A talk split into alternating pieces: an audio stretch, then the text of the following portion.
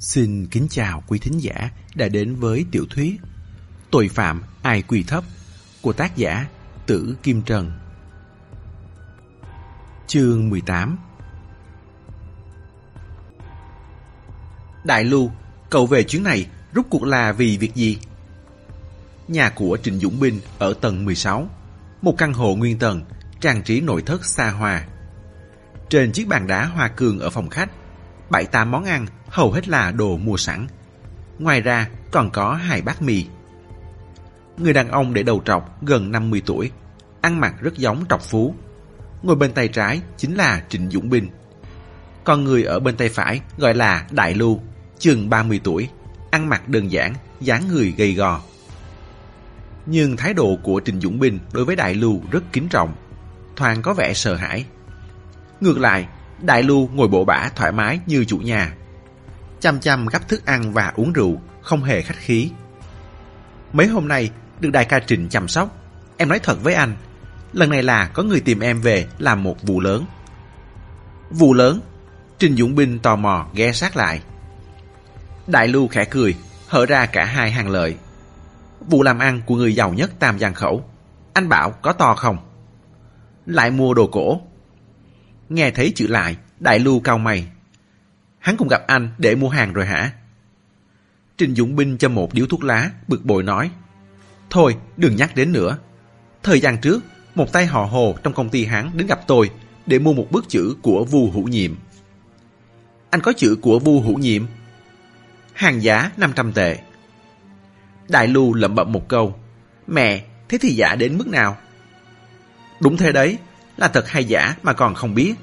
Cái thằng họ hồ đấy còn bảo tôi nói với bên ngoài là mua 500.000 tệ. Nói là mua cho sếp của nó. Mẹ kiếp, tiền chênh lệch thật quá thể đáng. Chuyện đấy thì kệ nó thôi. Nhưng hôm trước, thằng chết tiệt đó còn đem bức chữ đến trả, bảo là hàng giả, phải trả lại tiền. Nó không cần 500 tệ nữa, nhưng bảo tôi phải nói với bên ngoài là tôi đã trả lại cho nó 500.000 tệ. Lại còn có kiểu làm ăn như thế hả? Người trong giới mà biết, lại tưởng là anh bán đồ giả với giá 500.000 tệ, mất hết uy tín còn gì. Đại Lưu cũng bức xúc thay cho ông ta. Đúng thế, chỗ tôi mở cửa hàng kinh doanh quanh năm. Luật trong giới chúng ta, những thứ trong tầm khoảng 10.000 tệ, tùy vào con mắt soi hàng của anh. Nhưng món đồ cả mấy trăm nghìn tệ mà là giả, thì sau này ai còn dám mua bán với anh nữa. Mà này, lần này họ tìm anh để mua gì thế?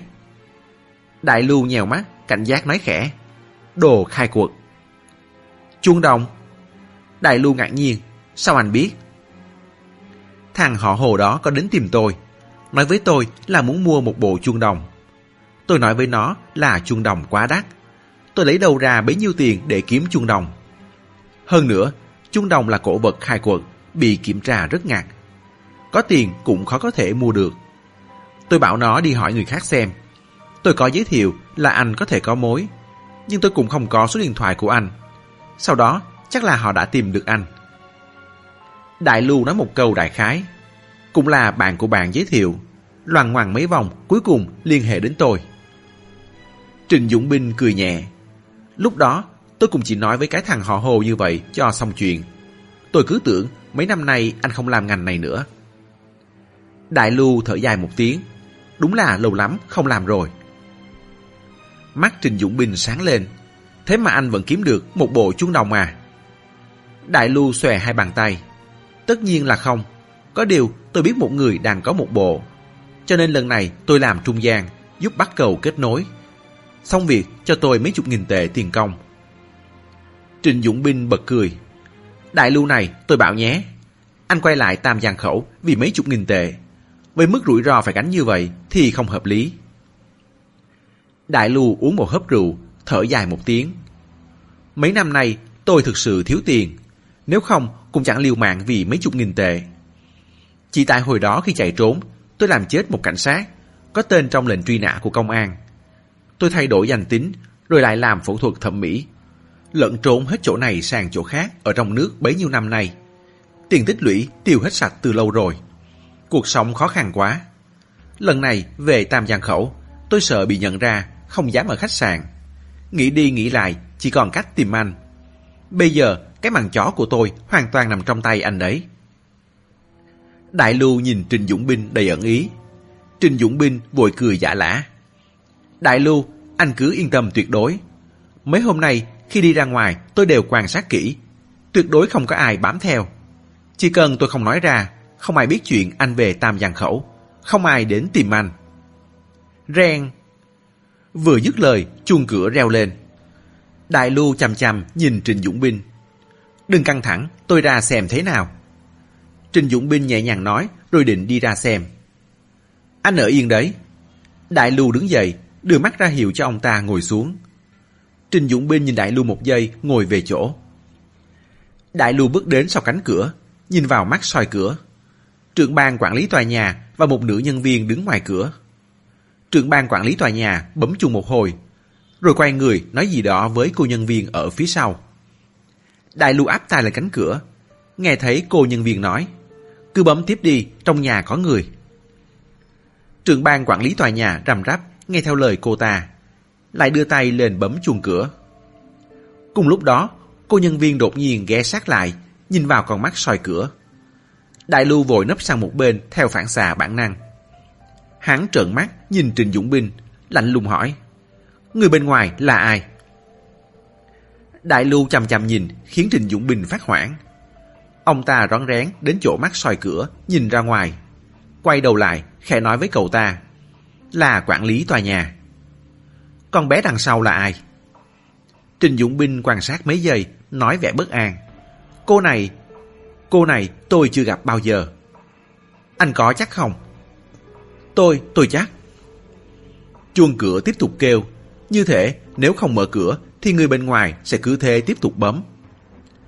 Đại lưu nghiến răng rút một con dao đạn đạo, mép dao kề vào vị trí thần phía sau lưng của Trình Dũng bình nói khẽ. Anh Trình, xin lỗi nhé. Nếu đúng là cảnh sát, tôi đành lôi anh đi cùng. Nếu nhầm, huynh đệ sẽ dập đầu tạ tội.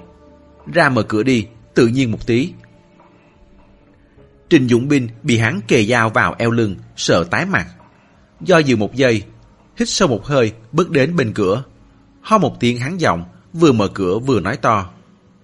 Bấm cái gì chứ? Bấm một lần là được rồi, còn cứ bấm mãi. Muốn bọn này điếc chết hả? Trưởng ban quản lý tòa nhà liên miệng xin lỗi ông ta. Giải thích là nhà ở tầng dưới phản ánh, từ ngoài nhà họ bị dò nước. Nghi là nhà vệ sinh ở chỗ này có vấn đề, nên qua xem thế nào. Nghe thế, mặt của Trình Dũng Binh lập tức biến sắc. Ông ta hiểu về trang trí nội thất. Trước đây, khi nhà ông ta hoàn thiện, ông ta đã nhìn thấy đường ống dẫn của nhà vệ sinh cách từ ngoài hàng km. Làm gì có chuyện từ ngoài bị dò nước mà lại nghi ngờ là do nhà vệ sinh của ông ta. Trình Dũng Binh lập tức nói luôn. Không thể nào, nhà vệ sinh nhà tôi không có vấn đề gì. Tầng dưới giò nước chỗ nào, tôi cùng anh xuống xem. Vừa nói, vừa làm bộ định đi ra ngoài. Đại lưu ấn con dao vào thắt lưng ông ta, nói Anh Trình, chúng ta uống rượu tiếp, xuống dưới đấy làm gì? Vâng vâng, anh nói phải. Trình Dũng Binh không dám đồng đậy, hoảng sợ lắp bắp. Trưởng ban quản lý tòa nhà cũng không biết phải xử trí thế nào. Lý Tê nhận thấy có điều bất thường giữa Trình Dũng Binh và người đàn ông lạ mặt phía sau lưng ông ta. Cô nàng lên tiếng. Đây là bạn của đại ca Trình phải không ạ? À? Sao chưa gặp bao giờ nhỉ? Đại Lưu cười cười. Cô biết đại ca Trình à? Tất nhiên rồi, các chủ nhà ở đây tôi đều biết cả. Lý Tây làm bộ nhiệt tình như một nhân viên thuộc ban quản lý. Cô nàng vừa dứt lời, mặt đại lưu lập tức biến sắc. Lão Trình nói là chưa từng gặp cô ta, mà cô ta lại nói là biết Lão Trình. Không phải là cảnh sát, thì còn ai vào đây nữa? Đại ca Trình ơi là đại ca Trình. Đại lưu cười nhạt. Con mẹ ông. Đại lưu rút luôn con dao ra, đâm một nhát vào thần của Trình Dũng Binh. Giây tiếp theo, trưởng ban quản lý tòa nhà bị đá lăn quay ra đất. Con dao đâm tới tấp vào bụng và đùi của ông ta. Lý Tây nghe thấy tiếng kêu thê thảm của lão Trình. Còn chưa kịp phản ứng. Giây tiếp theo, nhìn thấy trưởng ban quản lý tòa nhà bị đâm gục ra đất. Cô nàng vội túm lấy một cái lọ cắm hoa trang trí ở bức tường trang trí gần cửa, dán vào đầu của Đại Lưu. Đại Lưu bị dán trúng đầu, máu mè bè bét, liền quay ra xông vào Lý Tây. Lý Tây đứng thẳng người, nhìn xuống, đá một nhát, Đại lưu vung dao khu loạn xạ, trúng vào đầu gối của Lý Tây. Lý Tây không thể nào ngờ được chuyến điều tra tìm hiểu thông tin lại xảy ra biến cố như vậy. Cô nàng chưa từng trực tiếp đối kháng với tội phạm bao giờ. Rối trí không biết làm thế nào. Thấy đại lưu mắt đỏ ngầu xông đến, cô nàng vội quay người bỏ chạy theo bản năng. Cô nàng xô bật cánh cửa lối ra cầu thang bộ, đang định lao xuống thì bị đại lưu đạp mạnh một cú từ sau lưng lăn xuống cầu thang. Đại lưu đang định lao xuống theo đầm chết Lý Tây thì nghe thấy tiếng bước chân chạy vội vã từ phía dưới cầu thang vọng tới. Đồng thời, giọng nói rắn rỏi của một người đàn ông vang lên. Cảnh sát đây! Giọng nói đó tất nhiên là của Tống thìn Vì Lý Tây lần đầu tiên tham gia điều tra, mặc dù là nhiệm vụ đơn giản nhất, nhưng ông ta sợ Lý Tây làm hỏng việc, nên bảo Lý Tây giữ liên lạc liên tục. Do có lúc tín hiệu của máy bộ đàm có vấn đề, phát ra những tiếng ồn chói tai, dễ bị phát hiện. Nên ông bảo Lý Tây dùng điện thoại di động gọi vào máy của ông. Điện thoại di động để trong túi áo, giữ nguyên trạng thái kết nối. Sau khi dặn dò trưởng ban quản lý tòa nhà, Tống Tinh liền ở tầng 1 chờ họ đi xuống. Khoảnh khắc vừa nghe thấy tiếng kêu thất thanh thảm thiết của lão Trịnh từ điện thoại vọng ra. Người cảnh sát già biết ngay là đã xảy ra chuyện, vội chạy lên lầu. Thì thấy thang máy vẫn dừng ở tầng 16 khi nãy. Mỗi căn hộ có một thang máy riêng, một cái thang máy nữa ở đầu kia tòa nhà. Ông không kịp nghĩ nhiều, chạy luôn lên trên tầng theo lối cầu thang bộ ở bên cạnh. Mới chạy được ba tầng đã nghe thấy Lý Tây kêu cứu ở trên tầng. Ông đành hét to, cảnh sát đây, để trì hoãn thời gian của địch trước. Đại luôn nghe thấy dưới tầng đúng là có cảnh sát. Hắn không kịp đầm chết Lý Tây, quay người chạy ra, lao đến cửa thang máy. Thang máy vẫn đang dừng ở tầng 16. Hắn cũng không còn quan tâm được dưới lầu liệu có cảnh sát hay không, đành bấm thang máy đi xuống. Khi Tống Tinh hỗn hển chạy lên đến tầng 15 rưỡi thì gặp Lý Tây bị đạp lăn xuống đất không dậy được. Vội hỏi xem tình hình cô nàng thế nào. Biết là cô nàng chỉ bị thương phần mềm bên ngoài. Bên trên vẫn còn hai người bị thương nặng. Tống Tinh vừa mở máy bộ đàm, gọi Tiểu Cao đang ở trong xe ô tô, mau chạy vào trong khu dân cư, chặn kẻ đang tháo chạy xuống dưới lại. Vừa vội lao lên trên tầng. Sau khi kéo mở cánh cửa căn hộ đang khép hờ ra, cả người sững sờ trưởng ban quản lý tòa nhà bị đâm nhiều nhát, đầu óc vẫn còn tỉnh táo, đàn yếu ớt kêu rền. Trình Dũng Binh đã đau đến mức bất tỉnh không biết gì nữa. Tống tình cố hết sức sơ cứu, lại gọi điện về cơ quan, báo đã xảy ra chuyện lớn. Chương 19 Đã về đêm, những âm thanh huyền náo trong bệnh viện nhân dân Tam Giang Khẩu đã lắng xuống. Tòa điều trị lưu trú tĩnh lặng như tờ chỉ có một tầng không yên bình. Cảnh sát về kính đầu hành lang tầng này, liên tục có y tá và người nhà bước tới nhắc nhở. Ôi, đồng chí cảnh sát, ở đây không được hút thuốc đâu. Không sao, tôi hướng ra phía ngoài cửa sổ. Nếu anh đóng cửa sổ vào, treo đầu ra ngoài mà hút thì tôi không có ý kiến gì. Nhưng anh đang mở cửa sổ, khói thuốc vẫn bay vào trong nhà. Biết rồi, biết rồi. Tôi đi ra cầu thang bộ, được chưa? Chuông thang máy kêu, trường Nhất Ngang mặc thường phục xuất hiện ở cửa thang máy. Vương Thủy Quân và những người đi cùng vội súng lại, nhìn sắc mặt hầm hầm của anh ta. Không ai dám lên tiếng trước. trường Nhất Ngang hít một hơi thở sâu, cố gắng kiềm chế tâm trạng của mình. Người thế nào rồi? Vương Thủy Quân miệng cưỡng trả lời. Trên người trưởng ban quản lý tòa nhà có nhiều vết đâm xuyên thấu cơ quan nội tạng, vẫn đang cấp cứu trong phòng bệnh ICU. May mà khi nãy bác sĩ bảo anh ta tạm thời đã qua cơn nguy kịch. Trình Dũng Binh bị đâm một nhát vào eo lưng. Ông ta béo, chỉ tổn thương một phần cơ quan nội tạng, không nguy hiểm đến tính mạng. Bây giờ đang nằm trong phòng bệnh. Lý Tây chỉ bị dao sượt vào đầu gối, bị thương ngoài da đã băng lại. Không sao, cô ấy tạm ngủ lại một tối ở phòng bệnh bên cạnh. Ngày mai để bác sĩ kiểm tra một chút. Trương Nhất Ngang gật đầu, đưa mắt nhìn đám cảnh sát tìm kiếm một hồi rồi hỏi. Cái lão tống tin chết tiệt đâu? Dạ. Vương Thụy Quân chần chừ giày lát rồi đáp. Tối hôm nay, anh ấy tất bật ở bên ngoài truy bắt tội phạm suốt, cũng mệt phờ rồi ạ. À. Ông ấy còn dám kêu mệt. Không à, không. Không phải là anh ấy kêu mệt, mà là em thấy anh ấy đã mệt phờ rồi. Vương Thủy Quân nói đỡ cho Tống Tình. Sếp à, anh bỏ qua cho anh ấy một lần này. Vốn chỉ là mặc thường phục đi điều tra thông thường. Ai ngờ lại xảy ra chuyện như vậy. Mặc thường phục đi điều tra thông thường. Người phụ trách điều tra là ông ta thì không sao cả. Những người không liên quan thì đưa hết vào bệnh viện rồi. Có ai làm cảnh sát như ông ta không? Dạ không, đúng là không có. Trương Nhất Ngang thở ra một hơi, quay sang hỏi. Điều tra ra hành tung của tội phạm chưa? Vương Thủy Quân đỏ bừng mặt, thuật lại diễn biến sự việc. Lúc Tống Tinh chạy lên cầu thang cứu người, tên tội phạm chấp thời cơ đi thang máy xuống. Tống Tinh báo cho Tiểu Cao chặn lại.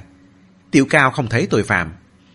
Sau đó kiểm tra camera giám sát mới biết, sau khi xuống tầng 1, tên tội phạm không chạy về phía cổng khu dân cư, mà chuồn thẳng ra ngoài từ cổng sau.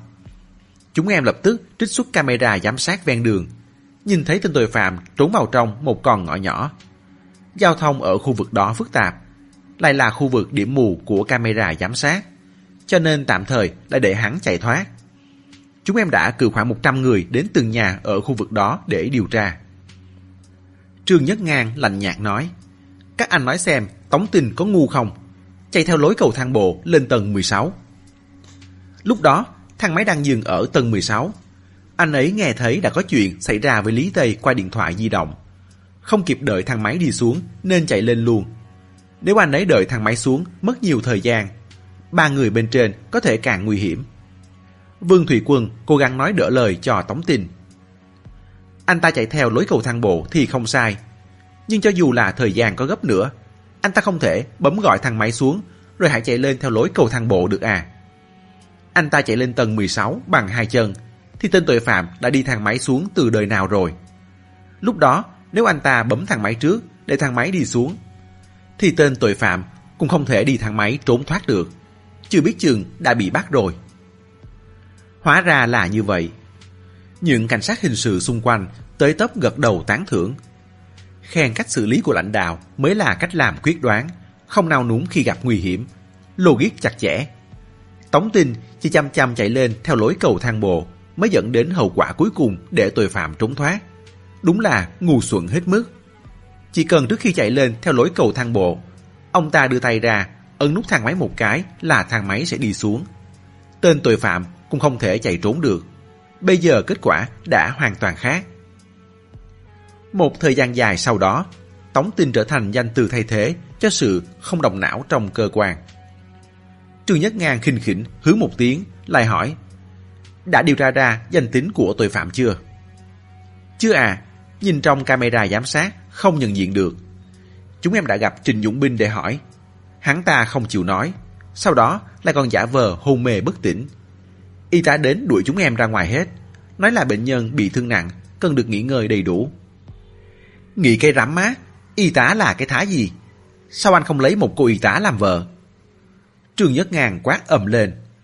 Đã đến lúc này rồi mà còn phải cân nhắc tình hình sức khỏe của Trình Dũng Binh. Hắn là bố Anna. Anh ta ra lệnh luôn, phòng nào dẫn tôi vào. Vương Thủy Quân ngập ngừng giây lát, nghĩ bụng. Lương là do công an thành phố phát, bệnh viện có phát đâu. Lãnh đạo đã nói thế, anh ta làm sao dám nói gì thêm. Liên dặn cấp dưới đừng để y tá đến. Đẩy cửa phía bên tay phải ra, dẫn lãnh đạo vào. Đây là một phòng hai giường bệnh. Trình Dũng Binh là đối tượng canh chừng đặc biệt của cảnh sát. Cho nên trong phòng bệnh, ngoài ông ta ra, không còn bệnh nhân nào khác. Trình Dũng Binh nằm trên chiếc giường bệnh gần cửa phòng. Hình như đã ngủ say. Hoàn toàn không có phản ứng gì khi hai người bước vào. Trương Nhất Ngang quan sát ông ta một lúc, bước đến cạnh giường bệnh. Thấy một cái máy, không nói không rằng, đưa tay tắt luôn công tắc nguồn. Mấy giây sau, một giọng nói yếu ớt trên giường bệnh không chịu được thốt lên. Đừng, đừng tắt máy thở oxy của tôi. Anh vẫn đang thức à? Trương Nhất Ngang cười nhạt, quay đầu chất vấn. Tôi hỏi anh, người đâm anh lúc chiều là ai? Tôi, tôi không biết, tôi không quen. Không quen mà đến nhà anh ăn cơm. Là, là khách của cửa hàng. Thỉnh thoảng qua chỗ tôi uống rượu nên quen. Tôi gọi anh ta là Đại Lưu. Tôi, tôi chỉ biết bấy nhiêu thôi. Cái máy, cái máy thở oxy.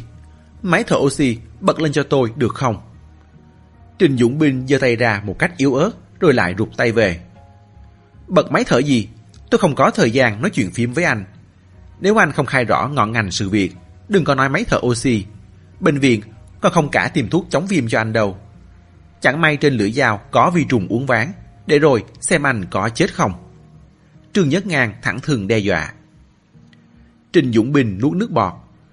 Buổi chiều, ông ta đã bị dao đâm vào thận, đau đến mức ngất xỉu. Cứ tưởng thế là mình chết luôn. Sau đó bác sĩ nói với ông ta, may mà lớp mỡ dày.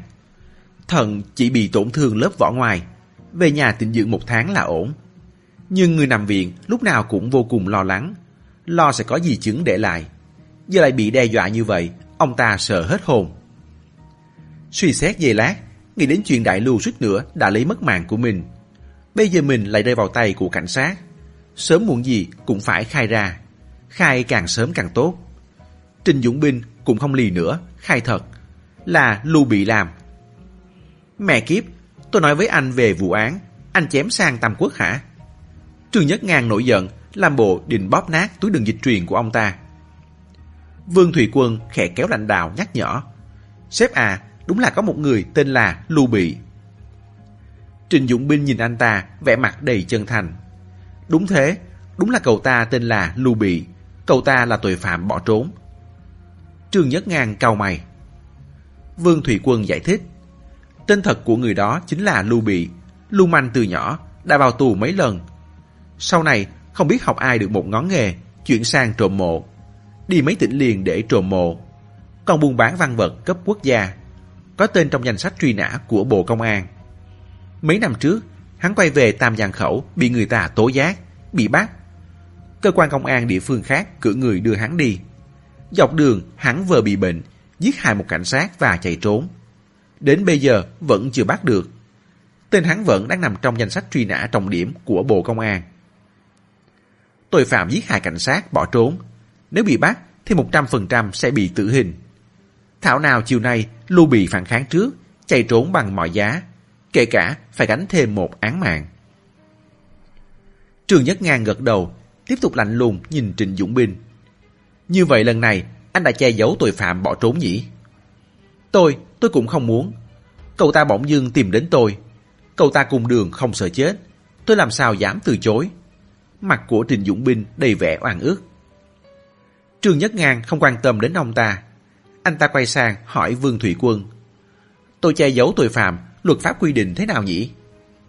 Giam giữ có thời hạn dưới 3 năm, hoặc là cải tạo, quản thúc. Tình tiết nghiêm trọng thì 3 đến 10 năm. Trương Nhất Ngang cười nhạt. Che giấu tội phạm giết hại cảnh sát như lưu bị, tình tiết có nghiêm trọng không? Vương Thủy Quân phù hòa ăn ý. Chắc chắn là nghiêm trọng. Trong hồ sơ nói, năm nay anh 46 tuổi, giam chừng 10 năm, lúc ra tù là năm 16 tuổi, chắc cũng không hề gì nhỉ. Vài năm sau là được lĩnh lương hưu rồi. Trình Dũng Binh đang bị thương nặng, nghe thế, bỗng ngồi bật dậy như thể cải tử hoàng sinh. Lãnh đạo ơi, tôi không ngồi tù đâu. Thời trẻ, tôi vì nông nổi mà vi phạm pháp luật phải ngồi tù. Giờ đánh chết tôi cũng không ngồi tù nữa đâu. Vương Thủy Quân giải thích. Nếu cơ quan công an tin là anh bị đại lưu uy hiếp, có thể là hắn ta trực tiếp uy hiếp anh. Cũng có thể là gián tiếp uy hiếp. Bắt anh giữ hắn lại ăn cơm ở nhà anh, không được báo công an. Trong tình hình như vậy, chỉ cần quản thúc là được. Quản thúc có nghĩa là không bắt anh. Thỉnh thoảng, anh đến đồn công an khai báo tình hình. Có điều, muốn như vậy thì phải để cơ quan công an tin là anh bị hắn ta uy hiếp. Trương Nhất Ngang gật đầu. Chúng tôi chính là cơ quan công an. Trình Dũng Binh nhìn hai người vẻ sợ hãi. Mấy giây sau, vội bày tỏ thái độ. Thưa lãnh đạo, anh muốn hỏi gì? Chỉ cần tôi biết, tôi nhất định sẽ nói hết. Tôi, đúng là tôi bị cậu ta uy hiếp. Trương Nhất Ngang cười nhạt, kéo một chiếc ghế ngồi xuống, bắt đầu kiên nhẫn tra hỏi. Bây giờ, hắn đã trốn mất rồi. Anh nói xem, hắn ta trốn đi đâu? Trình Dũng Bình cố hết sức làm ra vẻ chân thành. Thưa lãnh đạo, cụ thể cậu ta trốn đi đâu, tôi quả thực không biết. Nếu tôi có thể tìm thấy cậu ta, thì lúc chiều, cậu ta đã không chỉ đâm tôi một nhát. Trương Nhất Ngang gật đầu, nói như vậy cũng có lý. Lại hỏi, hắn đến Tam Giang Khẩu làm gì? Hắn ta nói là ông chủ chu của tập đoàn Vinh Thành tìm gặp cậu ta để mua một bộ chuông đồng. Trong tay cậu ta không có chuông đồng. Lần này cậu ta làm trung gian. Nghe nói sau khi xong việc, cậu ta được mấy chục nghìn tệ tiền hoa hồng. Ông chủ Chu của tập đoàn Vinh Thành, Chu Vinh. Trương Nhất Ngàn lập tức cảnh giác. Anh có thể khẳng định chắc chắn là Chu Vinh gặp hắn để mua, mua chuông đồng gì không? Trình Dũng Binh thật thà đáp. Chuyện này, chuyện này là tôi nghe cậu ta nói. Có điều, một giám đốc họ Hồ của tập đoàn Vinh Thành cũng đã tìm gặp tôi. Hỏi xem tôi có kênh nào mua được chuông đồng. Tất nhiên là tôi không có. Loại chuông đồng này rất đắt phải không? Là cổ vật khai quật, thường có giá khởi đầu là vài chục triệu tệ. Trương Nhất Ngang chặt lưỡi, đắt thế à? Vương Thủy Quân ở bên cạnh giải thích, nhà nước nghiêm cấm mua bán cổ vật khai quật. Trương Nhất Ngang ngậm nghĩ một lúc, anh ta chưa từng tiếp xúc với án cổ vật. Nghĩ bụng, người có tiền mua cổ vật cũng bình thường. Cho dù có bị cảnh sát điều tra ra, thường cũng chỉ có thể tịch thu nộp cho nhà nước. Người như Chu Vinh thì không thể bỏ tù được. Anh ta liền hỏi Trình Dũng Binh, anh có quan hệ gì với tập đoàn Vinh Thành không? Cũng chưa được coi là có. Trình Dũng Bình suy nghĩ giây lát, liền nói một mạch. Trước đó, vị giám đốc hồ của tập đoàn Vinh Thành còn tìm gặp tôi mua một bức chữ giả với giá 500 tệ. Bảo tôi nói ra với bên ngoài là 500.000 tệ. Mấy hôm sau, anh ta đem bức chữ đến trả lại cho tôi. Lại bảo tôi nói với bên ngoài là tôi đã trả lại cho anh ta 500.000 tệ. Tôi nghĩ chắc là ông chủ chu muốn mua tranh chữ. Giám đốc Hồ thấy ông chủ không hiểu, lừa gạt qua mắt ông ta để ăn tiền. Chỉ thế thôi à? Vâng, chỉ thế thôi. Trương Nhất Ngang cười nhạt. Nhưng theo những thông tin mà chúng tôi nắm được, những việc liên quan đến anh không chỉ có thế. Còn, còn gì nữa à? Trình Dũng Binh sờ sệt nhìn Trương Nhất Ngang. Sắc mặt của ông ta đã hoàn toàn lọt vào mắt của Trương Nhất Ngang. Là anh muốn lập công hay là tôi muốn lập công? Tôi nói thật với anh, sự việc đó chúng tôi đã điều tra đến anh rồi. Nếu không, anh tưởng hôm nay chúng tôi ngẫu nhiên đến gặp anh à. Hôm nay chúng tôi đến tận nhà anh. Mục tiêu không phải là Lưu Bị mà là anh. Nói đi, việc đó rút cuộc là thế nào? Lúc đầu, Vương Thủy Quân nghe như vịt nghe sấm. Mấy giây sau liền hiểu ra. Phó trưởng công an đang lừa ông ta khai ra. Xem ông ta còn liên quan đến vụ án nào. Trình Dũng Bình cúi đầu im lặng. Lúc sau lại nhìn Trương Nhất Ngang và Vương Thủy Quân. Sau một hồi đấu tranh tư tưởng, ông ta thở dài một tiếng nói Hai người đó, tôi quả thực nghi ngờ họ có vấn đề. Lúc đó, tôi có suy nghĩ chắc là không sao, cho nên mới mới nhận đồ của họ. Trương Nhất Ngang bình thản bảo, diễn biến toàn bộ sự việc. Khoảng nửa tháng trước, có hai người đàn ông chừng khoảng 25-26 tuổi. Không rõ biết được tôi qua kênh nào, tìm đến tận nhà. Hỏi tôi có thu mua tí đồ không? Họ đưa cho tôi một túi đồ trang sức bằng vàng và một ít đá quý. Tôi định giá. Chỗ đó trị giá khoảng từ một triệu rưỡi tệ đến 2 triệu tệ. Tôi trả cho họ 800.000 tệ. Họ chấp nhận. Thưa lãnh đạo, lúc đây đúng là tôi có nghi ngờ đó là đồ họ ăn trộm. Nhưng tôi lại nghĩ, có thể bọn họ là con nhà giàu, lấy đồ trong nhà đem đi bán để tiêu xài phung phí. Tôi thực sự đã mua số đồ đó với suy nghĩ ăn may như vậy. Nếu tôi biết đó là đồ phi pháp, tôi chắc chắn sẽ báo với cơ quan công an ngay lập tức. Sau đó thì sao? Sau đó, sau đó họ nhận tiền rồi đi. Tôi đã bán đi một vài món đồ trong số đó. Nhưng hầu hết vẫn ở trong nhà tôi. Nếu cảnh sát muốn truy thu, tôi, tôi cũng sẽ hợp tác. Ông ta nói ra câu đó mà buốt hết ruột gan. Trương Nhất Ngang lập tức hiểu ra. Món đồ mà Chu Kỳ mua của Trình Dũng Binh nằm trong số hàng này. Sự việc này tất nhiên ngày mai phải điều tra. liền hỏi, còn gì nữa không? Trình Dũng Binh nghĩ bụng, khai số hàng đó ra để đổi lấy tấm bùa hộ mệnh. Đã tổn thất quá lớn rồi. Nếu khai ra hết toàn bộ những vụ mua đồ trộm cắp trong mấy năm qua, thì đúng là tán già bài sản. Kiên quyết không thể nói thêm nữa. Liền hạ quyết tâm kêu lên. Thưa lãnh đạo, thực sự chỉ có những việc đó thôi. Ngoài việc giữ lưu bì trong nhà lần này ra, thì tôi đã gác kiếm rửa tay lâu rồi. Mọi thứ trong cửa hàng của tôi đều là làm ăn hợp pháp, không có gì vi phạm pháp luật cả. Lần này đúng là Lưu Bị tự đến tìm tôi. cậu ta đã từng giết người. Tôi sợ cậu ta, không thể không tiếp đón cậu ta được. Sự thực đúng là như vậy. Các anh nhất định phải tin tôi. Trình Dũng Bình nói đến mức nước mắt rơm rớm chực trào ra. Chỉ còn thiếu nước, lấy tính mạng ra bảo đảm cho sự trong sạch của mình. Trương Nhất Ngang thấy bộ dạng đó của ông ta, đúng là cũng không hỏi ra được việc quan trọng gì khác nữa. Đành thôi. Chương 20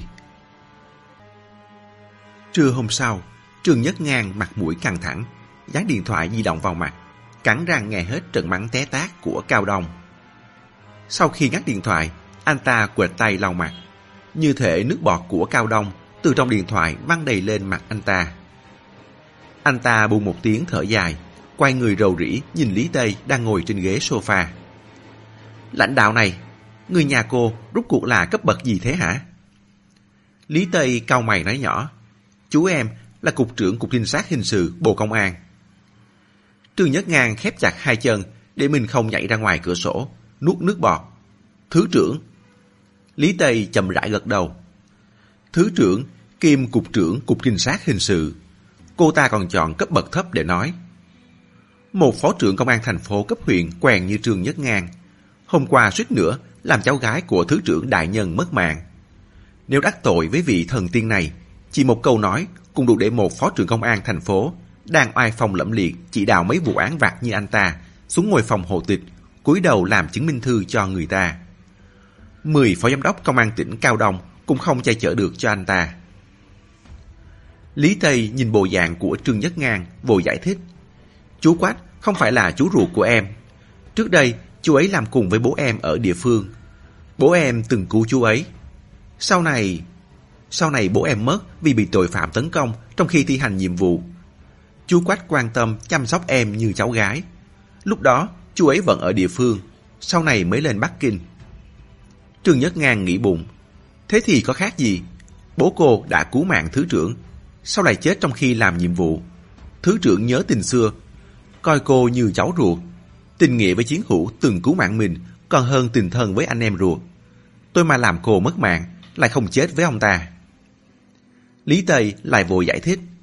Sáng nay, em đã giải thích cẩn thận với chú Quách rồi. Việc này không liên quan đến bất cứ ai. Là do em không có kinh nghiệm sơ suất, bị lưu bị phát hiện ra. Em cũng không bị thương. Chú Quách bảo không sao, chỉ nhắc em sau này phải cẩn thận. Chú ấy nói rồi, sẽ không can thiệp vào công việc của em. Trương Nhất Ngang nghĩ bụng. Tất nhiên là ông ta nói với cô như vậy rồi. Không sao, không sao. Nhưng ông ta có nói với phó giám đốc công an tỉnh cao như vậy đâu. Nếu không, làm sao ông ấy mắng tôi sấp mặt, nhục như cúng thế này? Lý Tây lại nói đỡ cho Tống Tin. Sếp à, sự việc hôm qua, anh đừng trách trung đội trưởng Tống. Chuyện này hoàn toàn nằm ngoài ý muốn, không ai ngờ được. Hơn nữa, hơn nữa, anh cũng đừng băn khoăn về chú em mà không cho em tham gia công việc điều tra thực tế. Từ nhỏ, em đã thường quan sát công việc của bố. Khi đó, em đã quyết định nhất định sẽ làm cảnh sát hình sự. Tất nhiên không phải là tôi băn khoăn về chú của cô. Trương Nhất Ngang không muốn mất thể diện trước mặt cấp dưới. Quyết định nói dối, đổi giọng, vẻ đầy quan tâm lo lắng. Là tôi lo cho sự an toàn của cô. Cô là lính mới, chưa có kinh nghiệm xử lý những tình huống phát sinh bất ngờ. Nên mới để cô học tập trước đã. Làm nhiều công việc cơ sở hơn để tích lũy kinh nghiệm. Cô cứ yên tâm, đến khi cô có đủ kinh nghiệm, cơ hội tham gia điều tra rất nhiều. Thật à? Lý Tây mừng rỡ ra mặt. Tất nhiên là thật chứ. Cô gọi Vương Thủy Quân và Tống Tinh sang đây. Lý Tây nhảy bật dậy khỏi ghế sofa, hớn hở đi gọi hai người. Hai người vừa vào cửa, Trương Nhất Ngang liền nói luôn.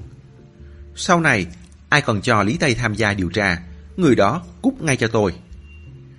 Mặc dù Vương Thủy Quân và Tống Tinh không biết danh tính cụ thể của người nhà Lý Tây, nhưng nghe nói là lãnh đạo trên Bộ Công an. Nhất là Tống Tinh, lãnh đạo rõ ràng đã dặn là đừng để Lý Tây tham gia điều tra. Hôm qua, Lý Thầy xin ông ta mấy lần. Ông ta tự thấy việc đóng giả nhân viên ban quản lý tòa nhà thăm dò tình hình một tí chắc chắn không nguy hiểm. Cùng lắm là bị lộ tẩy. Trình Dũng Binh có ăn gan hùm cũng không dám làm gì cảnh sát, nên tự ý cho Lý Tây lên lầu. Ai ngờ Lý Tây suýt nữa thì mất mạng. Ông ta lo sợ đến mức từ tối hôm qua đến giờ vẫn chưa chợp mắt. Hai người chỉ biết gật đầu, không dám hé ra nửa câu phản đối. Trương Nhất Ngàn lại hạ giọng nói khẽ. Phải nhớ, Tống Tinh là người đưa ra mệnh lệnh này. Nếu Lý Tây biết mệnh lệnh này là từ tôi mà ra, thì Tống Tinh biến luôn. Tống Tinh vội bày tỏ thái độ nhất trí, đồng thời nghĩ thầm trong bụng, nếu là Vương Thủy Quân nói ra, có phải tôi cũng vẫn phải biến không? Trương Nhất Ngàn nén giận, quay sang hỏi về việc chính. Tìm ra hành tung của Lưu Bị chưa? Hai người lắc đầu, sắc mặt Trương Nhất Ngàn lại tối sầm. Vương thụy Quân vừa báo cáo thông tin tốt. Sếp à, tối hôm qua Trình Dũng Binh khai rằng trong số hàng mà hắn thu mua phát hiện ra tình tiết quan trọng liên quan đến vụ án. Hóa ra, số đồ trang sức mà Trình Dũng Binh thu mua cách đây không lâu. Cảnh sát hình sự đi điều tra, phát hiện ra đó là số đồ trộm cắp mà công an tỉnh đang truy tìm. Mấy tháng này, những vụ nổ khủng bố quy mô nhỏ xảy ra ở ba thành phố. Tội phạm sử dụng thuốc nổ tạo ra mìn nổ, điều khiển từ xa bằng điện thoại di động, gây nổ ở khu vực đông dân trong thành phố. Mặc dù sức công phá của khối mìn nổ không lớn, ngoài một vài người dân bị thương nhẹ ra, không gây ra hậu quả nghiêm trọng. Nhưng mấy lần gây nổ ở các khu vực đông dân cư gây ra ảnh hưởng vô cùng xấu. Công an tỉnh cử một ban chuyên án, ba thành phố phối hợp tiến hành điều tra. Họ sâu chuỗi ba vụ gây nổ này lại, phát hiện ra trong lúc xảy ra vụ nổ, ở khu vực ngoài ô đều có một cửa hàng vàng bạc bị tội phạm trộm cướp có súng tấn công. Nhưng vụ cướp có súng vốn đã không nhiều, mấy lần đều xảy ra cùng một thời điểm, rõ ràng không phải là sự trùng hợp ngẫu nhiên. Chuyên gia của công an tỉnh nhanh chóng phát hiện ra logic của bọn tội phạm. Đó là gây nổ ở khu vực đông dân cư trong thành phố để làm ách tắc giao thông. Sau đó, bọn chúng thực hiện vụ cướp rồi cao chạy xa bay. Đáng tiếc là vì bọn tội phạm rất tinh vi trong việc chống điều tra trinh sát hình sự, thủ đoạn phạm tội cao siêu, nên trong quá trình điều tra truy tìm dấu vết về sau, chưa làm rõ được danh tính của bọn tội phạm. Căn cứ vào hình ảnh một phần đồ trang sức bị mất do mấy cửa hàng vàng bạc cung cấp. Công an tỉnh gửi lệnh yêu cầu phối hợp điều tra đến công an các địa phương toàn tỉnh. Phát hiện ra đồ trộm cắp là lập tức bắt giữ nghi phạm. Số đồ trộm cắp này chính là số đồ Trình Dũng Binh đã thu mua. Căn cứ vào thời gian giao dịch theo trí nhớ của Trình Dũng Binh để trích xuất camera giám sát ở những khu vực gần đó. Chỉ có một camera quay được hình ảnh tội phạm. Hình ảnh không rõ ràng. Theo như miêu tả của Trình Dũng Binh, lúc đó khuôn mặt hai người này đều đã hóa trang. Hơn nữa, sự việc đã qua khá lâu rồi. Ông ta không nhớ rõ hình dạng cụ thể nữa. Trương Nhất Ngang và hai người trao đổi một lúc. Hai tên tội phạm có mang súng này nói giọng tam giang khẩu, cũng là gây án trong quá trình chạy trốn. Thời gian đã qua rất lâu như vậy, khả năng rất lớn là bọn chúng đã rời khỏi tam giang khẩu. Họ cũng bất lực, chỉ còn cách báo cáo tình hình vụ án với các cơ quan cấp trên. Còn về công việc trước mắt, họ buộc phải bắt được Lưu Bị, phá được vụ án Diệp Kiếm, đồng thời phải tiếp tục theo dõi Chu Vinh. Nói đến Chu Vinh, Vương Thủy Quân lập tức báo cáo một thông tin đáng mừng. Trình Dũng Binh vừa nghe nói số hàng mà hắn thu mua là đồ trộm cướp phi pháp có trong danh sách của tỉnh, là sợ hết hồn. Lập tức chủ động tìm gặp em, nói là muốn lập công chuộc tội, giúp chúng ta điều tra vụ án văn vật cổ. Ông ta nói, ông ta có một đệ tử, trước đây đã từng theo ông ta làm ăn. Khi đó, nhà cậu ta xảy ra tai nạn ô tô, ông ta đã bỏ tiền ra lo liệu nên mọi việc cậu ta đều nghe theo lời ông ta. Bây giờ, cậu ta đang làm cho Chu Vinh, làm lái xe ở bộ phận bảo vệ, có thể bố trí cậu ta làm tài mắt của chúng ta. Trường Nhất Ngang suy nghĩ giây lát. Nếu trong nội bộ của Chu Vinh có tài mắt của chúng ta, thì không chỉ còn là chuyện bộ chuông đồng nữa. Cho dù là loại văn vật khai cuộc gì đi nữa, kể cả là Chu Vinh cho nổ tan thập tam lăng, Trương Nhất Ngang cũng không quan tâm.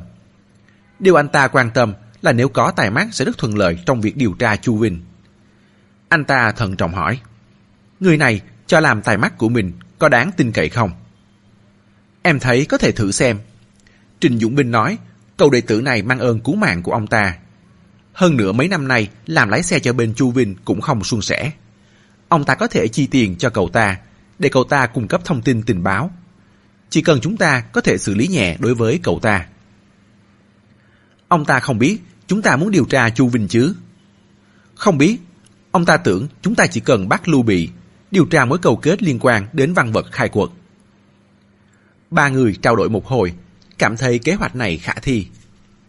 Hiện giờ phải chia ra làm hai tuyến để tác chiến. Một bên bắt Lưu Bị, tuyệt đối không được để tên này trốn thoát. Bên kia phải tiếp tục điều tra theo vụ án Diệp Kiếm. Dù gì, tội phạm cũng có ý đồ hãm hại phó trưởng công an thành phố trường Loại súc sinh này chết cũng chưa hết tội. Về vụ Diệp Kiếm, họ đã đến trung tâm thủy liệu. Tiếp đó tất nhiên phải tìm gặp ông chủ của trung tâm là Lục Nhất Ba. Mặc dù sau khi Diệp Kiếm chết, họ đã gặp Lục Nhất Ba để tìm hiểu tình hình buổi tối hôm đó. Nhưng chỉ là hỏi những thông tin đơn giản. Trường Nhất Ngang tin rằng chắc chắn có thể tìm ra được thông tin thèn chốt từ Lục Nhất Ba. Ai bảo anh ta được đặt cái tên hay như vậy? Chỉ cần phá xong điểm chốt Lục Nhất Ba là có thể bắt được gọn cả bằng nhóm Chu Vinh. Chương 21 Đàn ông khi còn trẻ thường xiên xỏ nhau. Chưa đi chợ đã hết tiền. Súng ông còn bắn được không đấy? Súng hết đạn. Đến một độ tuổi nhất định, bỗng nhiên phát hiện ra mọi người đều không nói những chuyện hoàn toàn vô nghĩa đó nữa. Lục Nhất Ba đã đến độ tuổi đó. Cuộc sống của anh ta rất điều độ, ngủ dậy, đi làm. Kết thúc giờ làm việc đều có giờ giấc. Thỉnh thoảng phải tiếp khách, lâu lâu đi tập gym, 11 giờ tối đi ngủ đúng giờ. Nhưng gần đây anh ta có thay đổi. Từ sau khi Diệp Kiếm chết, anh ta mắc chứng khó ngủ. Tối nào cũng phải chạy bộ hơn 3 km cho người mệt phờ ra mới ngủ được. Nhất ba, sau gần đây lúc nào anh cũng cau mày thế? Trong văn phòng lớn nhất ở tầng dành cho bộ phận quản lý của khách sạn Đình Sa Phong Lâm Vãn. Lục Nhất Ba ngồi đờ đẫn trên ghế sofa, người thẳng đơ, ánh mắt vô định nhìn thẳng vào không trung. Chu Kỳ ở bên cạnh lắc tay, anh ta mới bừng tỉnh. Em vừa nói gì? Em nói, gần đây tại sao lúc nào anh cũng cao mày? Từ sau khi Diệp Kiếm chết, anh như thế suốt. Không phải là anh có liên quan đến cái chết của Diệp Kiếm đấy chứ? Lục Nhất Ba không trả lời câu hỏi của Chu Kỳ, chỉ hỏi.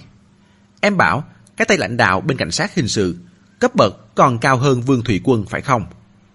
Vâng, mọi việc anh Quân đều nghe theo anh ta. Thế thì chỉ có thể là anh ta. Lục Nhất Ba trầm ngâm hồi lâu lại hỏi. Có phải là chính anh ta bảo em cứ tiếp tục mở trung tâm? Đợi người đàn ông lần trước tôi dẫn về đến thì thông báo cho anh ta. Vâng, anh ta nói sẽ không điều tra trung tâm, đồng thời đảm bảo em sẽ an toàn. Lục Nhất Ba bực bội kéo bàn nước, lấy một điếu thuốc lá ra châm. Không phải là anh đã cài thuốc lá rồi sao? Lục Nhất Ba không để tâm đến câu hỏi của cô ta, rít một hơi sâu để tâm trạng bình tĩnh lại, chậm rãi nói. Chiều em gửi thông tin vào trong nhóm.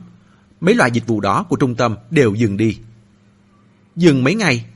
Chu Kỳ hỏi. Cô ta không hề ngạc nhiên về chuyện trung tâm đóng cửa. Thỉnh thoảng, những lúc phong ba bão táp, trung tâm đều tạm dừng kinh doanh vài ngày. Không biết, tạm thời không mở nữa. Lục Nhất Ba thở hắt ra một hơi. Không mở nữa, thế thì mỗi ngày tổn thất bao nhiêu tiền ạ? Bây giờ tình hình thế này, còn lăng tăng tiền bạc gì nữa? Nhưng nét mặt Chu Kỳ lộ vẻ khó xử. Cái tay lãnh đạo của đội cảnh sát hình sự bảo em phải tiếp tục mở. Đợi vị khách đó đến thì thông báo cho anh ta. Chúng ta mà đóng cửa trung tâm chẳng phải là đắc tội với đội cảnh sát hình sự à? Em hiểu cái gì? Nếu em giao vị khách đó cho đội cảnh sát hình sự thật thì toi ngay. Người đó là ai? Là Tử Nhạc, chủ tịch thành phố Tam Giang Khẩu. Chủ tịch thành phố? Chu Kỳ nuốt nước bọt. Ông ta là bạn của anh Vinh à? Có khách VIP nào không phải là bạn của anh Vinh? Chu Kỳ lộ vẻ hoảng sợ. Thế, thế tại sao đội cảnh sát hình sự lại động đến chủ tịch thành phố? Lục Nhất Ba thở dài một tiếng. Đến chủ tịch thành phố, anh ta cũng dám động tới. Quả nhiên là từ trên tỉnh xuống. Nhất Ba, anh nói cho rõ xem nào. Lúc thì thế này, lúc lại thế kia, em chẳng hiểu gì. Tôi đang đau đầu đây, em đừng hỏi nhiều nữa. Mình ở bên nhau lâu thế rồi, anh còn sợ em nói ra à? Chu Kỳ dẫu môi, nắm cánh tay Lục Nhất Ba dịu dàng nói. Lục Nhất Ba phiền não, vừa vỗ vào tay cô ta vừa nói. Những cái này đều là chuyện làm ăn của anh Vinh và làng Bác Văn. Sau này sẽ kể dần cho em nghe. Việc đội cảnh sát hình sự đến tận nơi, tạm thời em đừng nói với người của anh Vinh. Chu Kỳ nhìn nét mặt anh ta, biết chuyện này liên quan đến nhiều bên, cũng không hỏi thêm nữa. Chỉ khuyên anh ta. Nhất ba, lần này trung tâm đóng cửa, hay là anh bàn luôn với anh Vinh trả lại khách sạn cho họ. Đằng nào thì mình cũng đã kiếm đủ tiền cho cả đời rồi. Lục Nhất bà cắn môi. Một lúc lâu sau lắc đầu. Anh Vinh để anh đứng tên khách sạn là vì anh ấy tin tưởng vào anh. Những năm qua, số tiền hoa hồng anh ấy cho chúng ta cũng không ít. Tiền có phải tự dưng mà có đâu. Lúc này, điện thoại di động của Lục Nhất Ba đổ chuông. Màn hình hiển thị là Hồ Kiếm Nhân. Anh ta nghiến răng, ngồi thẳng người lên, nghe điện thoại. Chỉ thấy Hồ Kiếm Nhân hỏi. Anh ba có ở công ty không? Tôi có. Thế thì nửa tiếng nữa, tôi và bác Văn qua văn phòng anh một chút. Được, tôi đợi các anh. Lục Nhất Ba làm ra vẻ thoải mái đáp lời. Sau khi ngắt điện thoại, anh ta lại trở về bộ dạng đầy tâm tư nặng nề. Anh ta trầm ngâm giây lát, khoát tay bảo Chu Kỳ đi ra. Không lâu sau, ba người đàn ông đẩy cửa bước vào. Người dáng to cao bước vào đầu tiên chính là Làng Bác Văn, đối tác của Chu Vinh. Mặc dù Chu Vinh luôn ở vị trí số 1, nhưng Làng Bác Văn cũng là ông chủ lớn nổi tiếng ở Tam Giang Khẩu. Người bên cạnh anh ta, mặt mũi nhằn nhát anh ta, trông thư sinh hơn nhiều, chính là Làng Bác Đồ, em ruột của anh ta, làm cho anh mình trong công ty. Người còn lại tất nhiên là Hồ Kiếm Nhân, tâm phúc của Chu Vinh. Dĩ nhiên cả ba người này đều rất quen thuộc đối với Lục Nhất Ba. Không khách khí gì nhiều. Hồ Kiếm Nhân đóng cửa văn phòng lại. Mấy người cùng ngồi xuống, vẻ mặt nghiêm nghị. Anh ba, có một việc cần hỏi lại anh. Có phải là cảnh sát đã đến trung tâm tìm gặp Kỳ Kỳ không? Hồ Kiếm Nhân đi thẳng vào vấn đề. Lục Nhất Ba không khỏi giật mình, trong đầu rộn lên những suy nghĩ. Cảnh sát đến gặp Chu Kỳ mặc thường phục. Việc này cũng rất kín đáo. Thậm chí Chu Kỳ nói, ông ta mới biết được tình hình. Chu Kỳ tất nhiên sẽ không nói cho người khác. Nhưng Hồ Kiếm Nhân lại biết chuyện này, có nghĩa là có tài mắt khác được bố trí ở khách sạn của họ. Chu Vinh vào khách sạn cho anh ta lo liệu, sợ là cũng không hoàn toàn yên tâm về anh ta. Bị ba người nhìn chăm chăm, Lục Nhất Ba không thể suy nghĩ quá lâu, đành gật đầu thừa nhận. Chắc là cái tay trường, phó trưởng giám đốc công an thành phố đích thân đến, còn dẫn theo ba cảnh sát hình sự mặc thường phục. Anh ta dừng lại giây lát, vội giải thích. Mấy hôm nay tôi có việc bên ngoài. Việc này tôi cũng vừa mới biết, chưa kịp nói cho anh Vinh.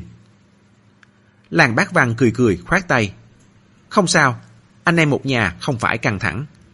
Mà cái tay phó trưởng công an trường gặp Kỳ Kỳ làm gì vậy? Anh ta hỏi về chuyện của Diệp Kiếm. Hỏi Kỳ Kỳ đã bao giờ thấy Diệp Kiếm đến trung tâm chưa? Kỳ Kỳ nói là chưa. Ba người nhìn nhau. Hồ Kiếm Nhân lấy làm lạ hỏi. Họ điều tra Diệp Kiếm, sao lại hỏi đến trung tâm? Làng bác văn cau mày. Đúng thế, thằng Diệp Kiếm không thích món này. Lần trước, anh dúi cho nó một tấm thẻ VIP. Tôi thấy nó chưa đến lần nào. Lục Nhất Bà lắc đầu. Tôi cũng không biết tại sao bọn họ lại đến trung tâm để hỏi về chuyện Diệp Kiếm. Cậu em trai làng bác đồ ở bên cạnh, chăm chăm nhìn về phía Lục Nhất bà. Anh ta tạo cho người khác cảm giác âm trầm thâm hiểm. Giọng nói cũng ghê gớm. Anh ba, có phải là chuyện Diệp Kiếm đúng là có liên quan đến anh?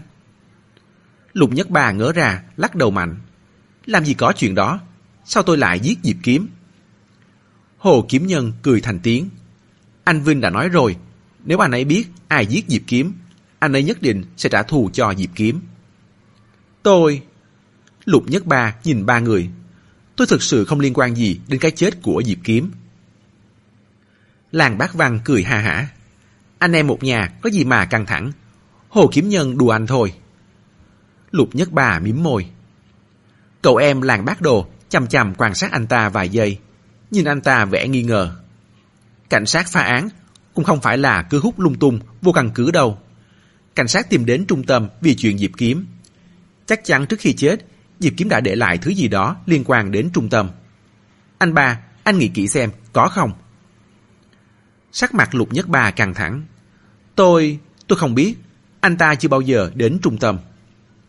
Làng bác đồ cười nhạt một tiếng, nói vẻ thâm hiểm. Cũng có khả năng mục tiêu của cảnh sát không phải là trung tâm, mà là anh. Mượn danh nghĩa điều tra trung tâm là đến tìm anh. Anh đừng hiểu lầm, tôi không có ý bảo anh liên quan đến cái chết của Diệp Kiếm, mà là trên người của Diệp Kiếm liệu có thứ gì của anh. Hoặc là trước khi Diệp Kiếm chết, anh ta và anh có liên hệ một vài việc. Không có, thực sự là không có. Anh khẳng định chắc chắn. Tôi, tất nhiên là tôi khẳng định chắc chắn. Lục nhất bà nuốt nước bọt. Thế thì ngoài hỏi về chuyện Diệp Kiếm, cảnh sát còn hỏi gì nữa? Làng bác đồ tiếp tục hỏi dồn. Hai người còn lại đều chằm chằm nhìn anh ta. Không, Lục Nhất Ba không nói ra chuyện điều tra chủ tịch thành phố. Anh có chắc chắn không? Lục Nhất Ba hít một hơi thở sâu, bực bội nói. Ý anh là gì? Tôi còn nghi ngờ các anh đã giết Diệp Kiếm đấy. Làng bác đồ cười nhạt, hai tay bắt trước ngực. Anh thử nói xem, chúng tôi có lý do gì để giết Diệp Kiếm? Vì... Không có gì. Lục Nhất Ba cúi đầu. Không khí trở nên gượng gạo. Ông anh làng bác văn vỗ tay mấy cái, vẻ hiền hậu bao dung. Nhất Ba, có suy nghĩ gì thì cứ nói ra. Chúng ta là anh em bấy nhiêu năm, tuyệt đối không nên nghi ngờ lẫn nhau vô căn cứ. Hồ Kiếm Nhân cũng nói theo. Đúng thế, anh ba. Vừa nãy, anh chỉ nói nửa câu, tôi không hiểu. Lục Nhất Ba luống cuốn, không kịp nghĩ, đành hỏi vặn. Thế các anh dựa vào đâu mà nghi ngờ tôi giết Diệp Kiếm? Hồ Kiếm Nhân cười đáp. Chúng tôi không hề nghi ngờ anh. Lục Nhất Ba nghiến răng, thẳng người dậy, giận dữ nói. Tóm lại, tôi đã nói rồi, tôi không liên quan đến chuyện Diệp Kiếm, được chưa? Nếu các anh không tin, có thể hỏi Kỳ Kỳ. Làng bác đồ cười nhạt. Lời nói của một con điếm tin thế nào được? Anh! Lục Nhất Ba giận dữ, trừng mắt nhìn làng bác đồ. Làng bác văn lập tức đưa tay ra ngăn lại. Tiểu đồ, em đừng nói linh tinh. Kỳ Kỳ là bạn gái của Nhất Ba. Nhất Ba nói không có là không có. Anh em bấy nhiêu năm, nếu không tin được thì còn tin ai? Thôi được rồi, Nhất Ba, cậu cũng đừng giận bác đồ nữa. Cái mồm nó cậu còn lạ gì? Không khí căng thẳng sừng sộ giữa hai bên dịu lại dưới sự giàn hòa của làng bác văn. Làng bác văn vỗ tay mấy cái, cuối cùng đưa ra một liều thuốc an thần. Nhất ba, cậu đừng lo, có chú Đông ở đó. Một tay phó trưởng công an quèn ở Tam Giang Khẩu, không làm gì được đâu. Vừa nãy chúng tôi có nghe Kỳ Kỳ nói là đóng cửa trung tâm. Anh làm rất đúng. Trước khi chúng tôi đến, chú Đông đã nói với anh Vinh việc kinh doanh ở trung tâm phải dừng lại ngay lập tức. Tiền là thứ yếu, chú Đông mới là nền móng vững chắc của chúng ta. Chương 22 Phía trước đèn giao thông, xe cộ kẹt cứng. Phương Siêu, một tay kẹp điếu thuốc lá, một tay cầm vô lăng, điều khiển chiếc xe Ciali đã tuyệt chủng của bọn chúng. Đang thao thao bất tuyệt với lưu trực ở bên cạnh. Kinh tế học có một học thuyết. Cuộc đời của một con người ít nhất sẽ gặp được ba cơ hội lớn. Chỉ cần nắm được một trong số đó là có thể đổi đời bước lên tầm cao mới. Hầu hết mọi người đều lãng phí cuộc đời, không nắm bắt được cơ hội lớn nào. Tại sao? Vì họ không có sự chuẩn bị. Cơ hội đến cũng không biết. Nhìn lại mới phát hiện thấy cơ hội đã lướt qua. Cơ hội luôn chỉ dành cho những người đã chuẩn bị sẵn sàng. Nhìn lại mười mấy năm của cuộc đời tôi, cơ hội lớn đầu tiên đã để lỡ. Điểm thi đại học của tôi không lý tưởng, định ra nước ngoài du học để giác tí vàng lên người.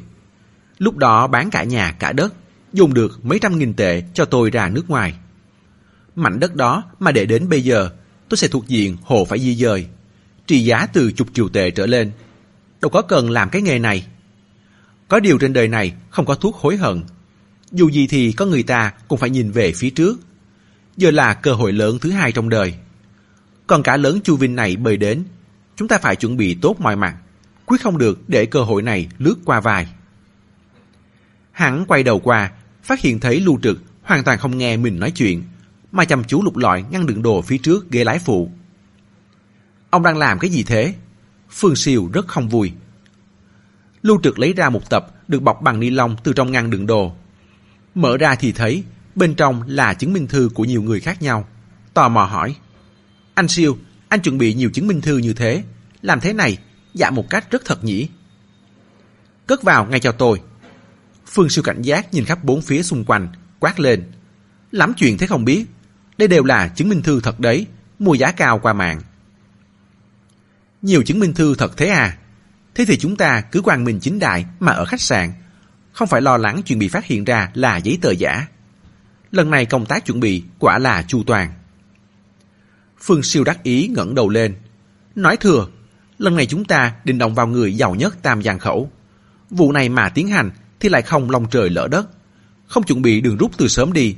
Ông muốn vào trong đó hả? Lưu trực đóng ngăn đựng đồ lại, giọng rầu rĩ. Nhưng đụng vào tay họ chu này cũng khó quá. Người ta ở biệt thự nhà vườn, trước sau đều có vệ sĩ. Lúc nào ra ngoài cũng có người đi theo. Nhìn một cái đã biết ngay là đại ca xã hội đen. Chúng ta quan sát bấy nhiêu hôm rồi mà không tìm được cơ hội để ra tay. Nếu xử luôn hắn ta ở bên ngoài, như ban ngày ban mặt, chắc chắn sẽ kinh động đến cảnh sát, không thể lấy được đồng tiền chuột nào. Phương Siêu hướng một tiếng, không tán đồng. Nếu dễ ra tay, thì tay giàu nhất tam giang khẩu này lại chả cứ vài hôm lại bị cướp một lần. Ông nhìn trước và sau biệt thự vườn nhà hắn đều có vệ sĩ. Có thể thấy, hắn tự bảo trong nhà hắn toàn tiền là không sai đâu. Nếu tiền đã ở trong nhà thì không chạy được. Chúng ta theo dõi hắn đều đặn mỗi ngày, kiểu gì cũng tìm ra cơ hội. Cứ từ từ, kiếm tiền có bao giờ dễ đâu. Phải biết rằng trên đời này, ngoài tiệm massage chân, chuyên rửa chân ra, không còn loại tiền nào dễ kiếm. Lúc này, Lưu Trực để ý thấy, trong gương chiếu hậu có một chiếc xe Land Rover từ làng đường dành cho xe buýt phía tay phải của họ vù vù lao đến. Hắn lý chiếc xe của mình một cái, cách xe phía trước chừng 3 mét, vội bảo. Anh siêu, mau cho xe vọt lên đi. Thằng chết tiệt phía sau chắc chắn định lách vào đấy. Phương siêu khinh khỉnh, hứa một tiếng, vẻ hoàn toàn không để ý. Chiếc Land Rover lao thẳng về phía trước theo làn đường dành cho xe buýt. Thì chiếc xe đệu phía trước cách chiếc xe trước nó một đoạn dài. Quả nhiên, đánh vô lăng định chen vào phía trước mặt họ. Vô ý thức, Phương Siêu khinh khỉnh hướng một tiếng, đột ngột dậm mạnh chân ga. Chiếc Land Rover vội dậm phanh. Mấy giây sau, cửa xe bên trái của chiếc Land Rover kéo xuống. Một gã đàn ông vạm vỡ thò đầu ra, hướng về phía họ chửi to. Con mẹ chúng mày, có biết lái xe không hả? Mẹ kiếp, chúng mày mù à? Phương Siêu liếc anh ta một cái, không thèm đáp lại. Lưu Trực đắc chí cười hà hả, còn kéo cửa kính xuống thò tay ra, giơ một tay cái về phía gã đàn ông. Mẹ mấy thằng khung kiếp này, có giỏi thì xuống xe. Gã đàn ông trợn mắt, sững sốt nhìn. Không ngờ trên đời này lại có người ngang ngược như vậy. Lúc này, đèn giao thông chuyển xanh. Những chiếc xe phía trước bắt đầu dịch chuyển. Xe của Phương Siêu cũng đi theo. Lưu Trực ho mạnh một tiếng, thò đầu ra. Một bãi đờm bay thẳng vào nắp capo của chiếc Land Rover. Sau đó hắn kéo cửa lên như không có chuyện gì xảy ra. Gã đàn ông nhìn cảnh tượng đó, ngỡ ra mấy giây, chỉ muốn đâm thẳng tới. Nhưng chiếc xe con cũ nát đã đi xa. Một lúc sau, chiếc Ciali tuyệt chủng đi đến một đoạn đường rộng thoáng. Lúc này, phía sau vang lên tiếng còi xe gấp gáp. Phương Siêu nhìn vào gương chiếu hậu. Chiếc Land Rover đang vội vã đuổi theo, bấm còi liên tục, bắt bọn chúng xuống xe. Anh Siêu, thằng khốn đấy, đang đuổi theo chúng ta đấy. Phương Siêu trợn mắt nhìn Lưu Trực, bực bội nói. Ai bảo ông lắm chuyện, nhổ đơm vào nó. Ông không biết là trên xe của mình có súng. Nếu mà gây ra chuyện để công an đến, lại trả vào trong luôn. Lưu Trực lẩm bẩm. Vừa nãy chả phải, anh cũng chèn nó thay. Phương Siêu hướng một tiếng, nói một câu, ngồi cho vững, dậm hết chân ga. Dù gì, cũng là xe Ciali tuyệt chủng. Cho dù có dẫm chân gà thế nào, Lưu Trực cũng vẫn ngồi rất vững. Sự tăng tốc khiến người phải lao về phía trước như trong dự tính không xuất hiện. Động cơ gầm rú rất to, nhưng tốc độ xe vẫn khiến người ta phải sốt ruột. Gã đàn ông thấy con xe nát không dừng lại, mà lại có ý tăng tốc, càng điên tiết dẫm mạnh chân gà. Chiếc Land Rover phóng thẳng tới ép sát. Thấy tình hình như vậy, Phương Siêu không dám chủ quan, nắm chặt vô lăng, luồn sang trái, lường qua phải, cắt đuôi chiếc xe đằng sau. Nhưng tiếc là chất xe khác biệt quá lớn, giống như một đứa trẻ con chạy thi với người lớn. Cho dù hắn có đột ngột rẽ vào đường khác, chiếc Land Rover không kịp phản ứng. Nhưng chỉ mất một tí để quay đầu, lại nhanh chóng đuổi theo sau. Chỉ vài phút, hai bên đã rời khỏi lộ trình ban đầu, đều đua tốc độ đến một con đường hẻo lánh ở ngoài ô. Lúc này, trên đường đã không còn những chiếc xe khác cản trở. Chiếc Land Rover cậy tính năng vượt trội lại lao đến cạnh sườn xe bọn chúng, ép chiếc xe con cũ nát sang làn đường cuối cùng dành cho ô tô. Đầu chiếc Land Rover ra sức ngoặt sang, định ép xe của bọn chúng vào sát giải phần cách. Thấy không thể tránh được nữa, Phương Siêu vội dẫm phanh. Nhưng bàn đạp phanh mỏng như cánh ve sầu, kết hợp cùng cả phanh tay mà xe vẫn không dừng lại được. Chiếc Land Rover vẫn ép sát về phía bọn họ. Thấy đã sắp đâm vào giải phân cách, Phương Siêu đành nghiến răng đánh lái về phía bên trái. Rầm một tiếng, đâm vào đuôi chiếc Land Rover. Những âm thanh vỡ nước vỏ xe vang lên, hai chiếc xe cùng dừng lại. Phương Siêu cau mày, nghĩ cách nên xử lý thế nào cho ổn thỏa. Cửa xe Land Rover mở ra. Một gã đàn ông cao hơn mét tám, to đô, vạm vỡ bước xuống. Gã nhìn đuôi xe của mình trước. Thanh cản sau đã bị đâm gãy. Đuôi xe lõm vào một khoảng lớn. Vừa nãy đã vô cùng sôi tiết. Lúc này bị tạc đuôi lại càng thêm dầu vào lửa. Gã vỗ mạnh vào mui chiếc xe con, hướng về phía hai người trong xe quát to. Hai thằng ngu kia, nhanh chóng cút xuống cho tao. Trên đời này, lưu trực khó chịu nhất là người khác gọi hắn là thằng ngu. Hắn lập tức điên lên, mở ngăn chứa đồ phía trước, lôi khẩu súng ngắn ra, định dạy cho đối phương một bài học. Bị Phương Siêu nhanh mắt nhanh tay, ấn xuống quát khẽ. Ông điên hả? Hắn giật luôn khẩu súng, nhét vào ngăn chứa đồ, chỉ vào trán lưu trực, đanh giọng cảnh báo. Ông ngồi im trong xe cho tôi, không được xuống, nghe chưa? Khí thế của Phương Siêu khiến lưu trực hoảng sợ. Mặc dù không cam tâm, nhưng vẫn gật đầu. Phương Siêu hít thở sâu một hơi, dơ ra bộ mặt tươi cười nịnh nọt. Xuống xe, lấy một điếu thuốc đưa ra bắt chuyện. Đại ca, anh không sao chứ à? Không sao, không sao con mẹ mày, mày nhìn xem. Gã hất thẳng điếu thuốc lá Phương Siêu đưa, chỉ vào đuôi xe ô tô của mình. Bàn tay tò tướng dơ ra. Không phải nhiều lời, đền tiền đi. Đền tiền? Đại ca, anh xem, là anh ép xe bọn em suốt trên đường. Bọn em không phanh kịp, thế nên mới.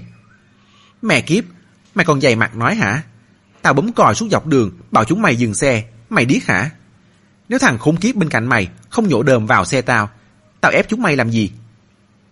Phương Siêu không muốn sinh sự, nuốt nước bọt, cố gắng nhận nhìn hết mức, nở nụ cười ái ngại. Đại ca, việc nào ra việc đó. Thằng em em nhổ đờm vào xe anh là nó sai. Em bảo nó xin lỗi anh. Còn về chuyện xe là anh ép xe trước. Chuyện đền tiền cho qua nhé. Cho qua, mày hài hước nhỉ? Xe tao bị đâm như thế này, mày không định đền hả? Không thể nói thế được. Tạc đuôi là do anh ép xe. Khạc đờm là do thằng em em. Kết quả là cả hai xe đều bị tổn thất. Theo em, thì ai sửa xe của người đấy? Con mẹ mày mơ ngủ hả? Gã đàn ông bước tới, đẩy mạnh Phương Siêu mấy cái. Phương Siêu lùi mấy bước tránh né, nghĩ bụng. Phải biến chuyện to thành chuyện bé. Dù sao, Chu Vinh mới là chuyện to, nhìn nó một lúc. Hàng lấy ví tiền ra nhìn, miệng cưỡng lấy ra một tập tiền đưa qua. Em chỉ có 3.000 tệ, đưa cho anh hết, được chứ à? Lưu trực ở trong xe, nhìn thấy Phương Siêu lấy tiền ra đền, không kìm được kêu lên.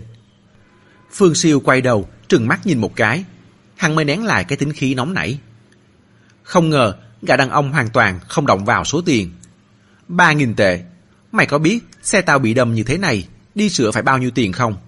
Không có 30.000 tệ thì đừng có hồng. 30.000 tệ? Mày cũng đừng bảo là tao ép tiền mày. Ép cái loại xe ghẻ như của mày cũng không hay ho gì. Mày cả công ty bảo hiểm đến, cũng không phải trả tiền. Chuyện nhổ đờm, ông mày cũng không so đo với mày nữa. Mặt Phương Siêu lộ vẻ khó xử. Mấy giây sau nói thẳng. Đại ca, nói thật với anh, xe bọn em chưa mua bảo hiểm, cũng không lấy đâu ra 30.000 tệ. Hay là thế này, em đưa 3.000 tệ cho anh, anh nhận toàn bộ trách nhiệm và gọi công ty bảo hiểm có được không? Tao tự nhận toàn bộ trách nhiệm. Gã đàn ông cười nhạt. Mày đâm vào xe của tao, còn bắt tao tự nhận toàn bộ trách nhiệm. Xe tao tặng luôn cho mày, có lấy không? Chuyện... Phương Siêu ngỡ ra, quay đầu nhìn Lưu Trực. Lưu Trực phấn chấn, gật đầu liên tục, đã nóng lòng mở cửa xuống xe. Phương Siêu đành quay đầu lại, vẻ khó xử. Lấy. Một tiếng sau, tại một bãi đổ xe rộng rãi còn chưa đưa vào sử dụng ở gần đó. Mồm cả đàn ông bị nhét chặt, chân tay bị trói chặt cứng không thể động đậy, nằm trong cốp sau của chiếc Land Rover. Chiếc Land Rover đã bị thay biển. Phương Siêu và Lưu Trực chuyển toàn bộ đồ trong chiếc xe cũ nát sang chiếc Land Rover. Lái chiếc xe cũ nát đến một chỗ kín đáo khác để giấu. Xong việc, hai tên nhìn chiếc Land Rover tính năng ưu việt, phân khích tột độ. Giờ thì tất cả mọi trang bị đều đã đầy đủ, xử chu Vinh luôn thôi. Kết thúc chương 22. Mời quý thính giả tiếp tục theo dõi chương 23 trong audio tiếp theo. Để ủng hộ kênh, quý vị có thể để lại bình luận cũng như chia sẻ hoặc có thể ủng hộ tài chính trực tiếp về các địa chỉ đã được ghi ở phần mô tả.